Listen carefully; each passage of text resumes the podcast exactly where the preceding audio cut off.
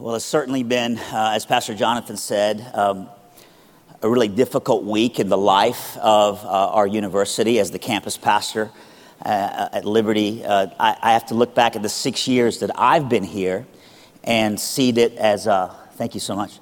Hey, can we thank all the people that serve us who come way early and put stuff like that? Thank you, buddy. So kind of you. Um, yeah, I think in the six years that I've been here, and I know some of y'all have been here a lot longer than six years.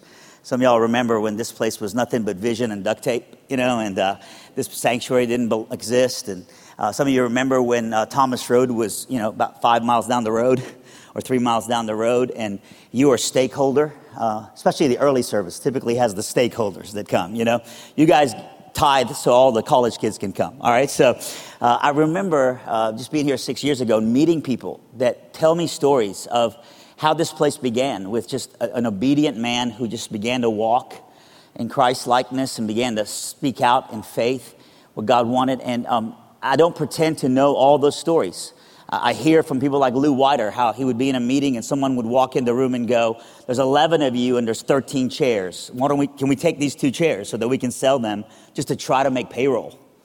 And those are the days where this place was Um, It, it just beginning, and God then began to, to bless this place.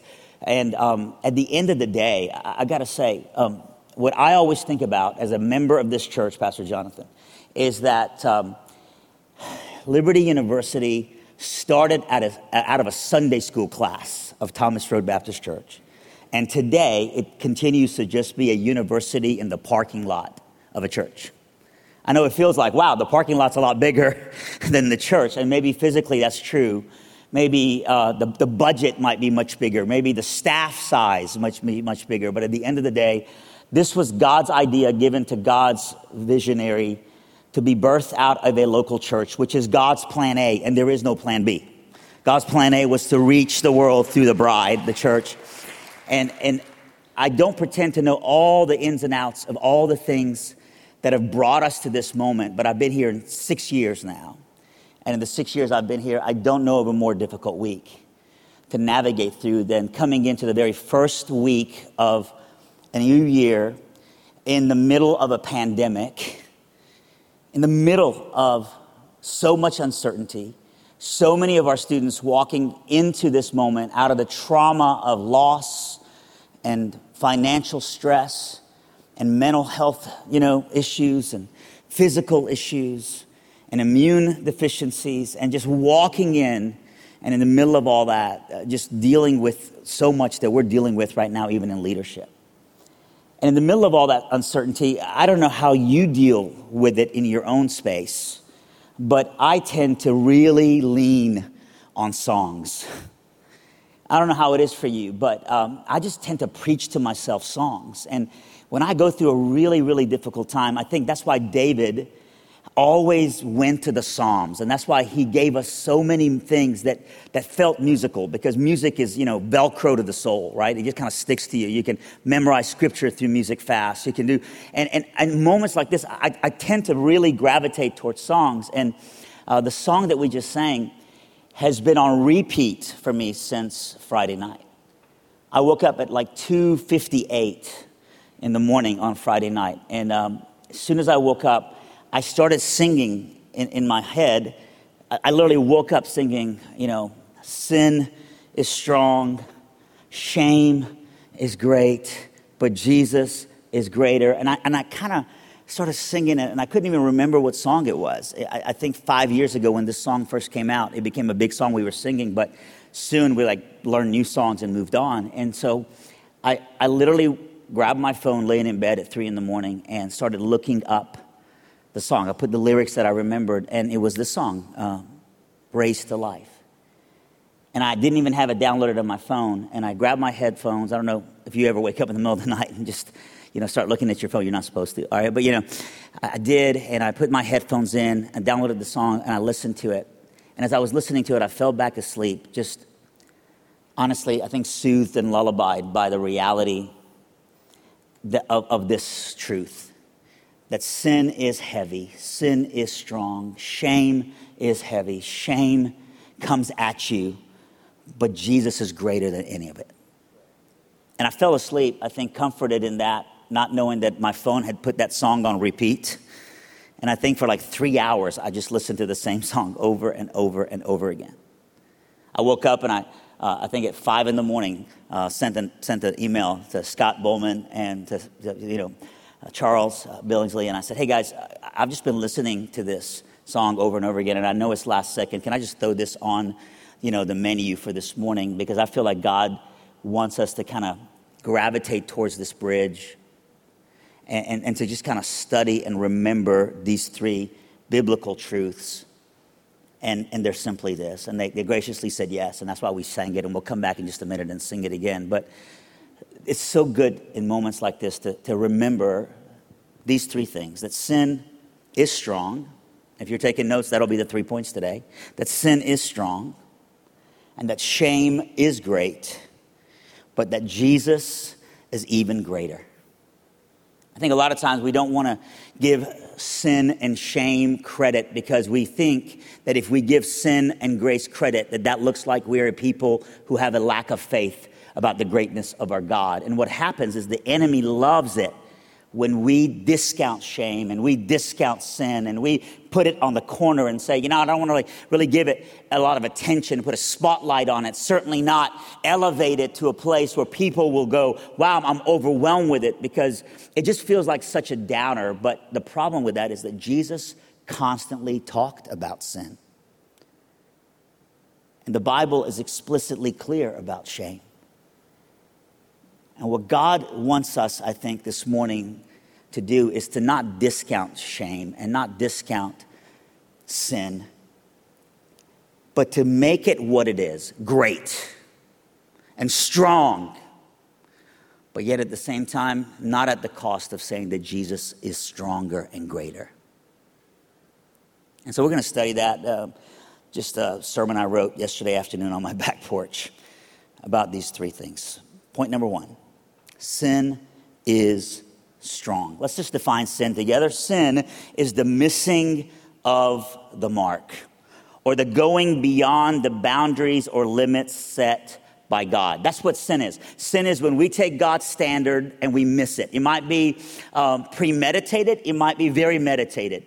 That's where we get sins and transgressions. Some of them is, hey, I didn't mean to stumble, but then I did. And the other one is, I meant everything that I was doing and it was intentional. Uh, you know what I mean? Like there are times in my life when I'm committing a sin and it's just that that moment I, I didn't trust God. Sin is always rooted in, in disbelief in God and his promises. And so I took the bait that the enemy had, or something happened, and I didn't mean to stumble, but I did. And then there are other times when I know right now that I'm planning to sin, and it's premeditated. And I walk into it with every intention to break the heart of God. And so whether it is intended or unintended, whether it is premeditated or just walking into the moment and failing, sin at its core is missing the mark, or going beyond the boundaries or limits set by God. By the way, in this country, we don't like the idea of boundaries and limits. We're a people of freedom, but anything without boundaries and limits falls apart. Does a family fall apart without boundaries and limits? Does a river get to be a river? Does a, does a, does a, without banks that hold it together? And so boundaries and limits are the love of God, right? Bringing us these boundaries, these places that, that hold society together, but beyond that, hold believers together. And so sin is missing the mark or going beyond the boundaries or limits set by God. Romans six twenty-three obviously tells us that for the wages of sin is death, but the gift of God is eternal life in Christ Jesus our Lord. And so sin isn't just missing a mark. It's missing a mark with a consequence. Sin isn't just going beyond God's boundaries. God's holy, righteous, set apart, perfect boundaries, when they are not met, when they are violated, result in death. The Bible tells us in Ephesians two one that you and I are dead in our trespasses and in our sins. And so sin results in death. Death. I think a lot of us, we think about that and we think, wow, that's pretty drastic. You know, the idea of sin resulting in death. And we certainly are good about attaching that idea to an Osama bin Laden who took the lives of thousands of people on September eleventh. We certainly are good about attaching that, that sin is death when it comes to a Hitler who took six million innocent Jewish people and took their lives through the Holocaust. We certainly don't mind attaching that to something that's very sensational in the life of someone on a headline or anything else. But at the end of the day, at the end of the day, that's you and I putting ourselves on a different scale than God does. Our standards are different than God's. And in God's standard, in God's standard, sin results in death. Let me ask you a question. If I went to a morgue, if you went to a morgue, I know it's a weird illustration, all right? But if you went into a morgue one day and um, you, you had two drawers that had bodies in them, and you pull out the first drawer, and it is um, a beautiful, precious, elderly person that had passed away five or six hours before. The people that loved this elderly person had put perfume on this person, had fixed her hair, had put a beautiful gown on her. She took her last breath, walked into eternity, and she looks precious. You, you open up this drawer, and everything but life is there, but there's nothing but the smell of perfume, nothing but the beauty of a gown, nothing but the sweetness of this person that lived a life, and then you just think, finished well. And so that's a drawer, and what you have there is a person that is just Just eloquently laying there in a body that's not breathing. And then you go right beside it and you pull another drawer and it's a trash bag. And it's got a tag on it and it's got a name on it. And you ask the, the guy that works there, what is this? And he says, well, that's the remains of a body. This man went hunting last year. And when he went hunting last year, he never came home. And so some people thought he'd left and he'd gone away. Or some people thought he'd maybe died, but it had snowed and they couldn't find his body. And believe it or not, seven months later, they finally one day stumbled into his remains. They had to get dental records to figure out it was even him because the animals had gotten to his body. And so this is the few remnants of a body. And so you got two drawers opened up. Can I just ask you, which one is dead? Which one is dead? I know we're in the South. Which one's dead, y'all? Both, right? Which one is more dead? Which one is less dead? Is the one that's perfumed and clean any less dead or any more dead? The one that the one that's in a garbage bag? No, dead is dead. Say dead. Dead. I know I'm still in the South because y'all go dead. Say dead. Dead. Dead. Dead is dead, y'all. I'm just telling you. It doesn't matter whether it's cleaned up or not. In the economy of God, one sin is mortal, beloved. And so you and I look, and the way that the world works, and the way the world works is, you know, you, you violate one law, like speeding, and it costs you a ticket. You violate another law, murder, and it costs you years and years, if not the rest of your life in prison. And sure, that should be the way things work out in this world, right? If I said, I'm so sorry I was late this morning, Pastor Jonathan, on my way to church, the reason I was late is I got a speeding ticket, Jonathan would go, you know, man, bro, I'm so sorry. Like, don't speed. You know, be careful. Did you? Maybe I'll know the cop. Maybe I can help you out. You know, that, that would probably be our conversation in the green room. He'll probably tell me as my pastor, you know, like, be careful not to speed. People are watching your life. They know you, Nasser. Be careful, whatever, right? So that would be about it. But he wouldn't go, you're not going to preach for me today because you just disqualified yourself from this pulpit because you got a speeding ticket. He's probably gotten some speeding tickets himself, all right? So I'm just saying, if I got a speeding ticket, it wouldn't disqualify me. But if I said, I'm so sorry I was late, Pastor Jonathan. He said, why? And I said, because I got in a fist fight. This guy got all in my grill when I was giving, getting gas, and he was rude to me. So I just punched this guy. And when I mean, I'm just telling you, like, and I just, I mean, hit him from behind, and I kicked him a few times. Then I got in the car, and I drove here, and I hope no one saw it on a GoPro. I hope no one got their phones out. I wouldn't be on this pulpit today, right?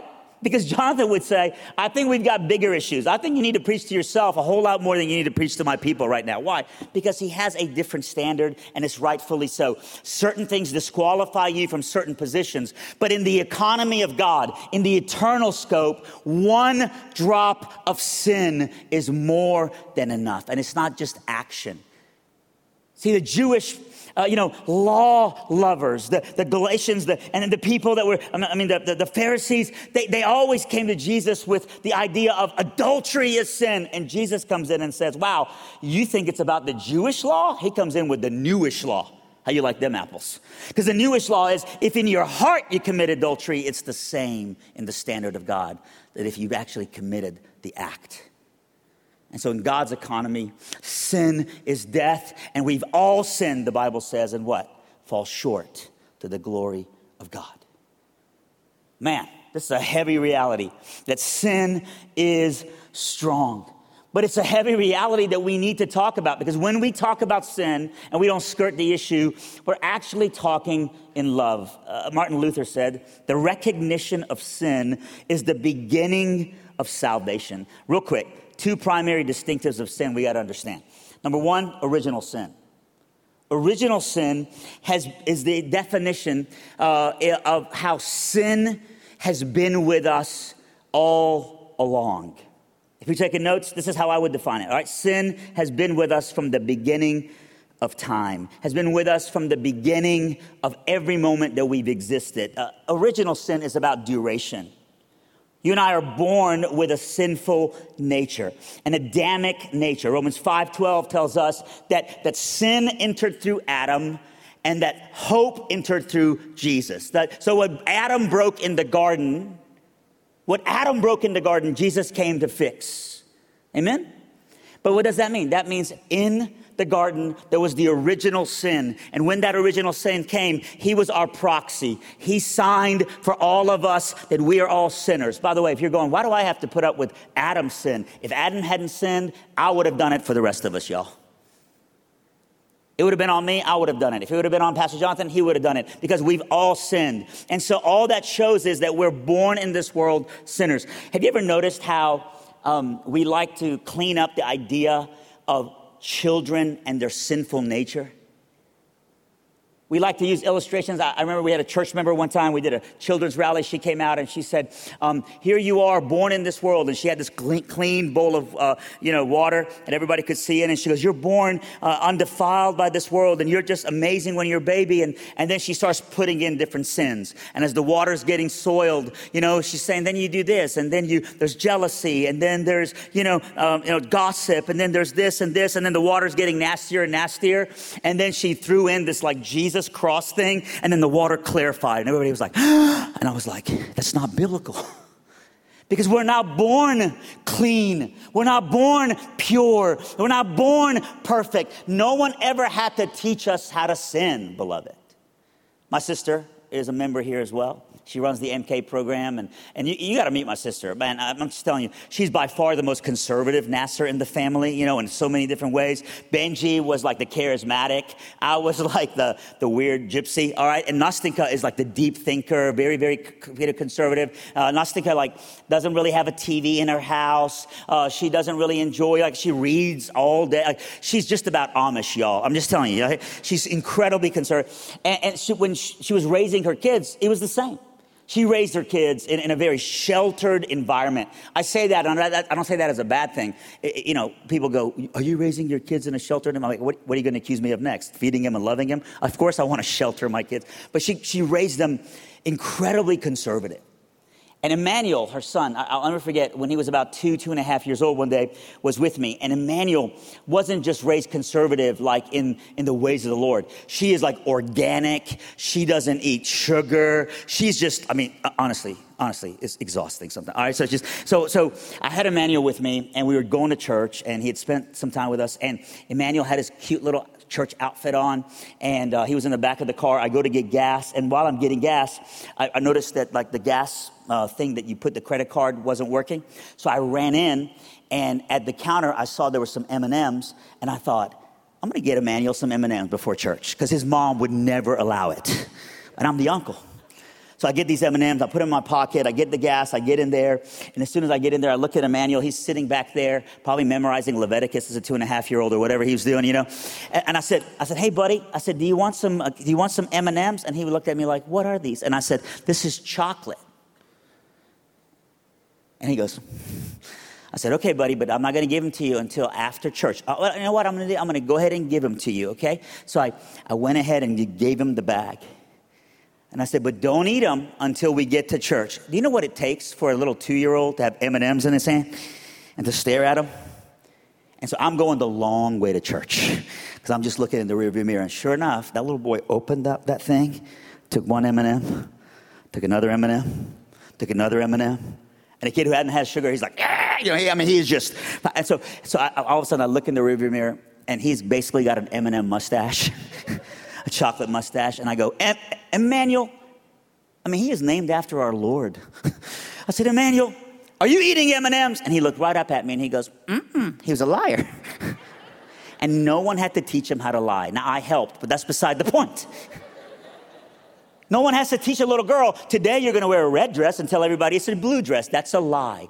Every bit of sin is inside all of us. And I know no one wants to think that about their precious little grandchildren. No one wants to think that about their, their kiddos. I just found out yesterday I'm going to be a granddad. I can't wait to be a granddad. I can't wait to walk around with my grandchild. But let me tell you what my son and my daughter-in-law are about to deliver into this world. A little me monster. A little sinner who needs salvation, amen?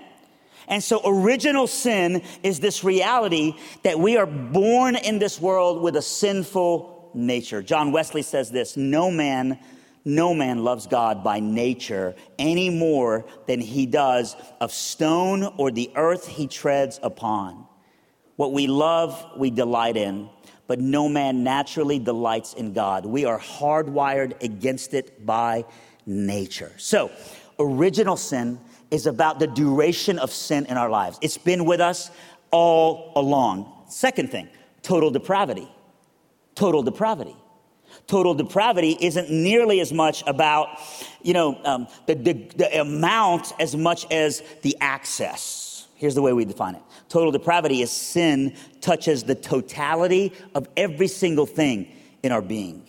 Total depravity is not about you and I being totally bad, but totally vulnerable. Not the depth of our sin, but the scope of our sin. The reality that sin has an all-access pass and makes itself home. So, in original sin, we realize it's been with us all along. In total depravity, we realize it's not just been with us all along and hanging out in like the entertainment room only. No, it's been with us all along, and it has made itself home in every aspect of your your life. You can't go, I'm going to be ungodly at work, but then be like really, really godly at church. If you're compartmentalizing yourself, I want you to know that that might look like that in behavior modification, but in identity, it has made itself into every aspect of your life. Sin has its fangs in every single thing. It has its fangs in your soul, in your thoughts, in your mouth, in your eyes, in every part of you. Sin is strong, brothers and sisters.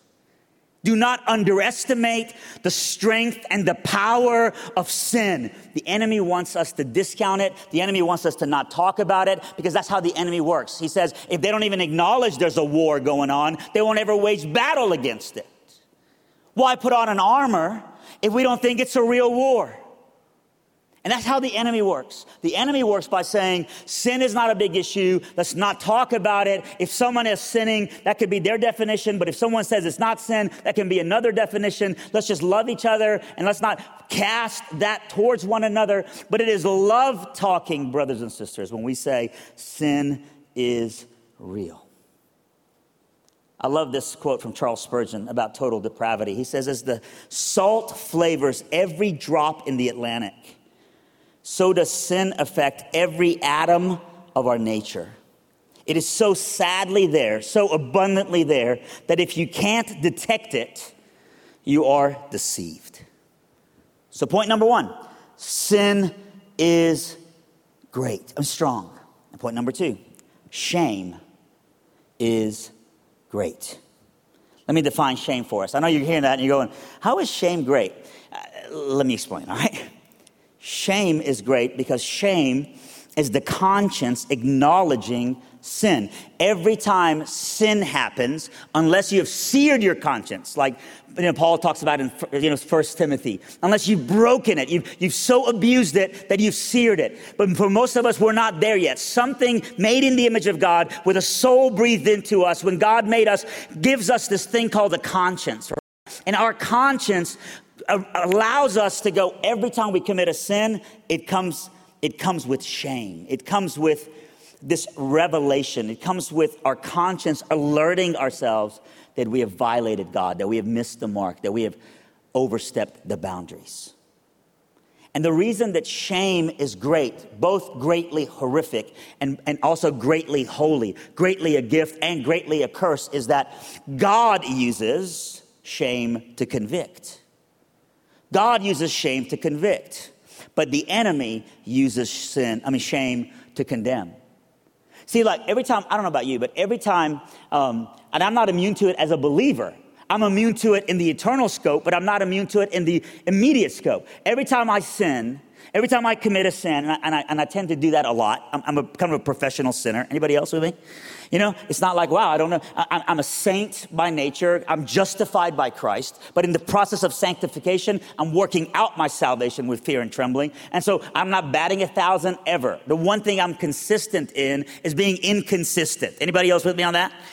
And I'm trying, and I'm passionately pursuing, and I ought to be growing, and I'm not saying that all of us do it, and so everything goes in the same bucket. It doesn't have this, but I'm just saying, as much as that's true, every time I sin, the enemy lies to me and says, condemnation. He says, shame on you. You think you're a Christian? You're the pastor of all these people, and you just thought that about that person? You're the pastor, and you just gossiped? You're the pastor, and you just did this? You're the husband of this woman, and you just had that kind of attitude towards her? You just snapped at her? What kind of a Christian are you? Every time we sin, drags in, drags in, right? Condemnation. The enemy's just shouting condemnation. And you know what his purpose in that is? He wants you in condemnation to be ashamed and to go hide. We saw it in Genesis three. Adam and Eve commit the first sin, this belief that God has everything for them. And as soon as they do it, what do they do? They go and hide. Because shame, when it's, conv- when it's con- you know, condemnation, brings the idea of separation. As a matter of fact, that's one of the most dangerous things about shame. Shame tells you, I know this is wrong, so you know what I'm not going to do? I'm not going to expose it. If I, if I expose it, people are going to go, shame on you. People are going to go, this is horrific. People are going to judge me. I won't be able to go to Target, and people are going to stare at me and not point at me and laugh at me. And, and all of that is just completely being shouted at you. And so what the enemy does with shame is the enemy says, hide it. Don't bring it to light. The last thing you need to do is find community. The last thing you need to do is confess it to one another. The last thing you need to do is be honest. Everything about the work of the enemy in shame is condemnation, condemnation, condemnation. But everything about the work of the Savior in shame is conviction. Conviction is very different than condemnation, because conviction says, let's bring it to light. The conviction says, let's let's bring it, because the light is where there's the antiseptic healing power of the gospel. And so God looks at shame, and he doesn't see it as a curse. He sees it as the way he hardwired us, and he says, I gave you shame. As a matter of fact, some people have broken their shameness because they've forgotten. I love this passage. This is such a timely passage for us. Paul says in Philippians three eighteen, for as I've often told you before, and not now tell you again, even with tears. Let me just stop right there. Can I just say this to you? Look at me. I've learned a lot of things in the last few weeks about a lot of people. I've learned a lot of things in the last few weeks about a lot of people. And I'm not just talking about like the headline. I'm talking about the sublines. The fine print. I've learned a lot about people that are basking and celebrating in someone's sin. Paul's posture here is not high five, look at that sin, look at that shame, let's cancel, let's yell, let's scream, let's get on the internet and make sure we ask every... Paul's posture is a posture of brokenness. He says, it is with tears, it is with tears that many live as enemies of the cross of Christ. When I find out that people, when it's exposed to me that people are breaking the heart of God, it's breaking my heart. And I'm not celebrating that they've been outed. I'm just brokenhearted. And then he says, their destiny is destruction. That's love talking. That's a real evaluation of someone who does not have the, the blood of Jesus having covered them. Their God is their stomach, and their glory is in their shame.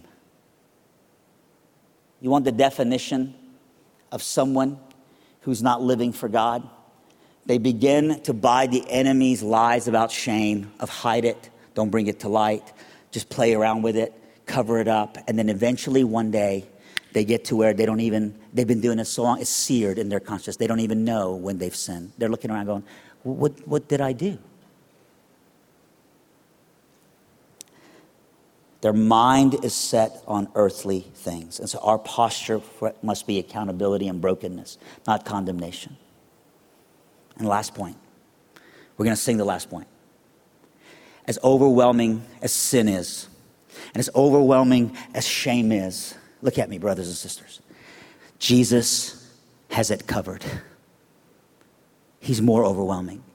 He's stronger. It's worse than you think, but it's also better than you think. We lose battles in sin, but we don't lose the war because we've already won it, because we know how it ends. I love the very next verse. Paul says that, right, in Philippians three, eighteen and nineteen, and then in Philippians three, twenty and twenty-one, he says, but, praise God for these little but moments in Scripture. Our citizenship is in heaven, and we eagerly await a Savior from there, the Lord Jesus Christ, who by the power, who by the power that enables him to bring everything under his control, will transform our lowly bodies so that they will be like his glorious body. Maybe the application for you today is, as a believer, you're saying, you know, I've been buying the enemy's lies of hide, get away from community, distance yourself. And maybe the very next practical step needs to be, I just need to start going to community group again. I need to start finding some armor bearers that bears that I can and begin to really trust again. But maybe, just maybe today, you're hearing this and you're saying, wow, I don't know if I'm truly covered because I've got the sin part down and I've got the shame part down. But you know what? I don't have the, but God has come to rescue me because I have salvation. And if you've never come to that, can I just say this? All the grace we're singing about, all the compassion we're singing about, all the hope we're singing about, all the raised to life we're singing about is not offered to you until you bring yourself to the foot of the cross and you say, this sin is too strong. I don't have it covered, but you can. I can't, but you can. Amen? And so can we just pray together just for a second? And just with your heads bowed, can I just ask you today a really simple question. First and foremost, have you ever truly given your life to Christ? Have you ever come to the end of yourself and said, sin is strong and I'm not going to compare myself with someone else and say, I didn't do that or I didn't do that. I'm just going to see, God, that I, I'm a, I'm a wretched sinner in need of a mighty Savior.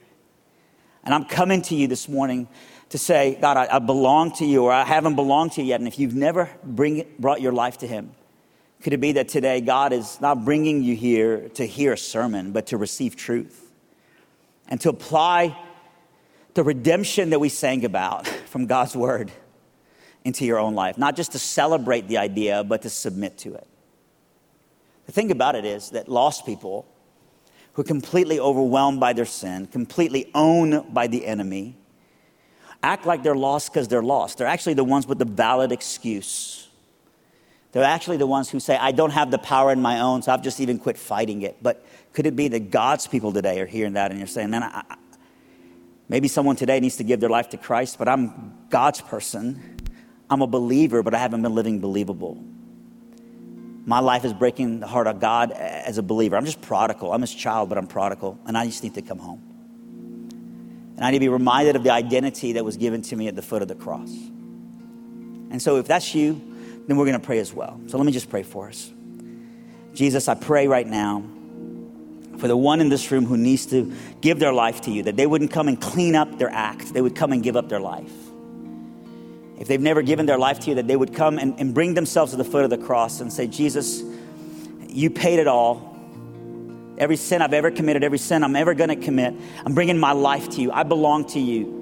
You're the Son of God. You lived a perfect life. You died a sinner's death. I receive your death on the cross as my only hope for cleansing and salvation. I don't want to just come to the end of myself, raised to life. I want to walk in newness of life and live resurrection power. And also, Jesus, I pray right now for the for the brother or sister in this room who's a Christian but has not been living in obedience, has been consistently, God, walking away from you, that you would quicken their heart today and realize that they would realize that there's conviction here, not condemnation, for anyone who's in Christ Jesus, and that they would come home. Rather than fighting, God, they would just come to sweet surrender, blessed assurance given to them. Amen. Let's stand together and uh, pray and uh, sing this song together. And um, if you did that, if you prayed today, a prayer of salvation or repentance, I know that our team would love to know. After we're done at this gathering, you can come to the front. Our pastors will be here in the front. If you're watching on live stream, just click. There's a banner on the bottom, a bottom third banner. Just click on that. Go to the website. Let us know. We'd love to celebrate and walk alongside of you and help you grow in the next steps of that decision. Amen. Come on, let's sing this together. Strong, but Jesus is stronger. Our shame was great, but Jesus, you're greater. Sin was strong, but Jesus is stronger. Our shame was great, but Jesus, you're greater. Sin was strong, but Jesus is stronger.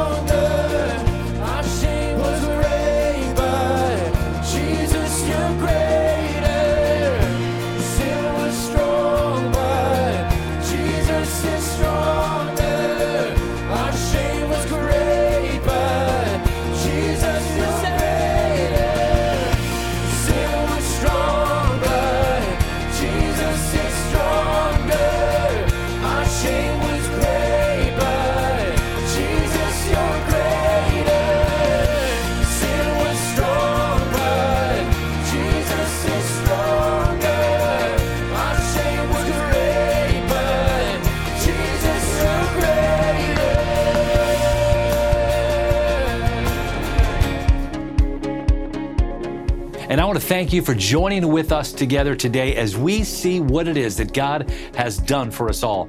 And today, if you've made a decision for Christ, or if you would like to talk further about what it is that God has done for you in the giving of His Son, Jesus, I would encourage you to email me at the address that is on the screen, pastor at t r b c dot org. We would love to connect with you to help you begin a brand new journey with Christ. If you would like to help contribute to our ministry as we take this message of the gospel around the world, go to the link on the screen today and help us help others with an amazing message of God's love.